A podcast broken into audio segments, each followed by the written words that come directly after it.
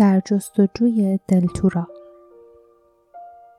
کتاب دوم دریاچه اشک. فصل چهارم نجات.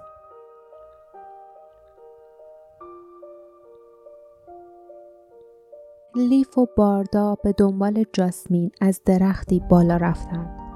پس از تجربه‌ای که در جنگل‌های سکوت پشت سر گذاشته بودند، طبیعی بود که برای مخفی شدن از زمین فاصله بگیرند. آنها آنقدر از درخت بالا رفتند تا اینکه سرانجام صدای کوبش پاهایی را به وضوح شنیدند. درست وقتی صدا نزدیک شد، محل امن و راحتی یافتند. آنها شنل نامرئی کننده لیف را روی خود کشیدند و زیر سایبانی از برگ ها پنهان شدند. بعد نگهبانان خاکستری را دیدند که قدم به محوته گذاشتند. ساکت ماندند و خود را به شاخه ها چسباندند. فکر می کردند که این وضع مدت زیادی طول نخواهد کشید و نگهبان ها عبور خواهند کرد. اما وقتی دیدند که مردان در زیر پایشان توقف کردند اسلحه هایشان را زمین گذاشتند و خود را روی زمین انداختند قلبشان به تپش درآمد. ظاهرا گروه آنجا را برای استراحت در نظر گرفته بود. سه همسفر معیوسانه نگاهی به یکدیگر انداختند. چه بدشانسی! حالا باید همانجا میماندند شاید ساعتها. هر لحظه نگهبانان بیشتری وارد محوطه می شدند. طولی نکشید که محوطه با خاکستری پوشها و صداهای ناهنجار آنها پر شد و همین که آخرین گروه از نگهبانان در معرض دید قرار گرفت صدای جیرینگ جیرینگ زنجیرهایی همراه با صدای کوبش چند چکمه به گوش رسید. نگهبانان از یک زندانی محافظت می کردند. لیف گردن کشید تا بهتر ببیند. اسیر با تمام کسانی که لیف تا به آن روز دیده بود فرق داشت. او مردی کوتوله بود با پوستی چروکیده به رنگ آبی خاکستری. دست و پاهای باریک، چشمانی سیاه و کوچک همچون تیله و دسته موی قرمز که از بالای سرش بیرون زده بود. قلاده چرمی محکمی دور گردنش بود با چفت و بستی برای زنجیر یا تنابی که از آن آویزان شود. ظاهرا رمقی نداشت و زنجیرهای دور مچ دستها و قوزک پایش پوست بدنش را زخم کرده بود. باردا که جابجا می‌شد تا بهتر ببیند گفت اونا یه رالاد رو دستگیر کردن. لیف پرسید رالاد کیه؟ می‌دانست که این نام را قبلا جایی شنیده یا خوانده است اما به خاطر نمی آورد کجا. باردا آهسته گفت رالادا مردم ساختمون سازند. اونا مورد علاقه آدین و تمام پادشاه ها و ملکه های دوران اولیه دلتورا بودند. ساختمونایی که می‌سازن از نظر استحکام و ظرافت معروفه. حالا لیف به خاطر می آورد که کجا این نام را دیده بود. در کتاب کمربند دلتورا کتاب کوچک آبی رنگی که پدر و مادرش او را مجبور به مطالعه آن می کردند. با شیفتگی به آن مرد که زیر پایشان روی زمین بود خیره شد و آهسته گفت رالاتا بودن که قصر دلتورا رو ساختن اما جسه اون خیلی کوچیکه باردا گفت جسه مورچم کوچیکه اما با این حال می‌تونه 20 برابر وزن خودش بار ببره. اندازه مهم نیست دل و جرأته که مهمه. جاسمین گفت ساکت باشید. ممکنه نگهبانا صداتون رو بشنون. حتی ممکنه هر لحظه بومون رو حس کنن. اما معلوم بود که نگهبانان راه زیادی را طی کرده و بسیار خسته بودند. آنها جز غذا و نوشیدنی به چیز دیگری توجه نداشتند و حالا مشغول خالی کردن خوراکی ها از داخل سبد هایی بودند که رهبرانشان وسط محوطه گذاشته بودند. دو نفر از نگهبانان مرد زندانی را به شدت به کناری هل دادند و یک بطری آب به سویش پرت کردند. آن وقت به سراغ غذایشان رفتند جاسمین با نفرت به نگهبانها نگاه می‌کرد که به سوی غذاها هجوم می بردند و نوشیدنی ها را در دهانشان می ریختند. طوری که از چانه هایشان سرازیر می شد و روی زمین می ریخت. اما لیف مرد رالات را تماشا می کرد. او به پسمانده غذاهایی خیره شده بود که روی علف های محبت پخش شده بودند. یکی از نگهبانها گفت این لندوک گشنه است و استخوان گاز زده ای را به طرف او گرفت و گفت بیا لندوک نگهبان آهسته به طرفی خزید که زندانی نشسته بود و استخوان را به طرفش دراز کرد. مرد گرسنه خود را پس کشید. اما پس از مدتی دیگر نتوانست در مقابل غذا مقاومت کند و به جلو خم شد. نگهبان با استخوان محکم به دماغ زندانی کوبید و استخوان را عقب کشید. نگهبانان دیگر شلیک خنده را سر دادند.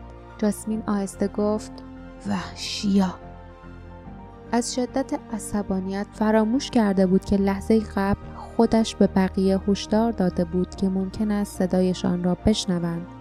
باردا با ترش روی آهسته گفت ساکت باش اونا عدهشون زیاده. کاری از دست ما بر نمیاد الان نه. نگهبانها آنقدر خوردند و نوشیدند که دیگر جا نداشتند. همچون توده کرم خاکستری پخش و پلا شدند.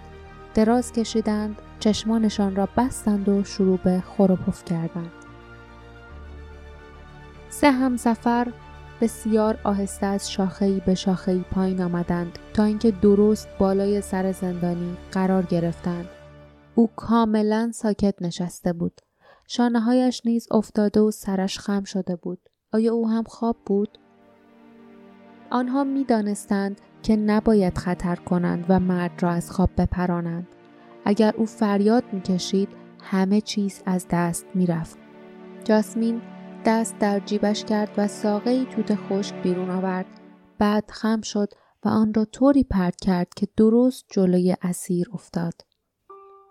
آنها صدای نفس شدیدش را شنیدند. او رو به آسمان کرد به جایی که ساق از آن افتاده بود اما چیزی ندید. انگشتان خاکستری بلندش با احتیاط دراز شد و جایزه را برداشت. به اطراف نگاه کرد تا مطمئن شود این یکی هم حیله وحشیانه دیگری از طرف نگهبانان خاکستری نباشد و بعد ساقه را به دهانش برد و توتها را حریسانه کند. زنجیرش جیرینگ آهسته کرد اما نگهبانان که خور و پف می‌کردند از جایشان تکان نخوردند. جاسمین نفسی کشید و گفت خیلی خوب. او به دقت نشانه گیری کرد و ساقه دیگری از توت را درست روی پای زندانی انداخت. زندانی این بار مستقیم به بالا نگاه کرد و همین که دید سه چهره به او نگاه می کنند چشمان تیلهیش از ترس گشاد شد. لیف، باردا و جاسمین به سرعت انگشتشان را بر لب گذاشتند و به او اختار کردند که ساکت باشد. مرد ساکت ماند و در حالی که توتها را در دهانش میگذاشت به تماشای آنها نشست که با احتیاط به طرفش از درخت پایین می آمدند. آنها می دانستند که فرصت ندارند زنجیر زندانی را باز کنند چون نگهبانها بیدار می شدند. نقشه دیگری داشتند. نقشه که خطرناک بود اما باید انجامش می‌دادند. لیف و جاسمین مخالف بودند که زندانی در اختیار زندانبان بماند.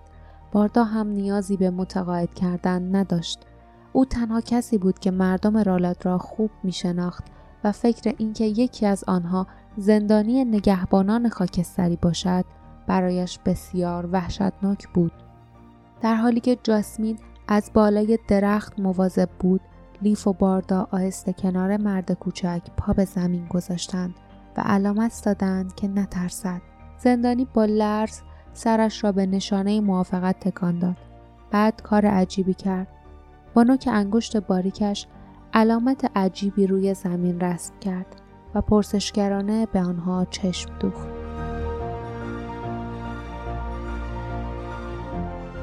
لیف و باردا مات و مبهوت به یکدیگر خیره شدند و سپس به طرف او برگشتند.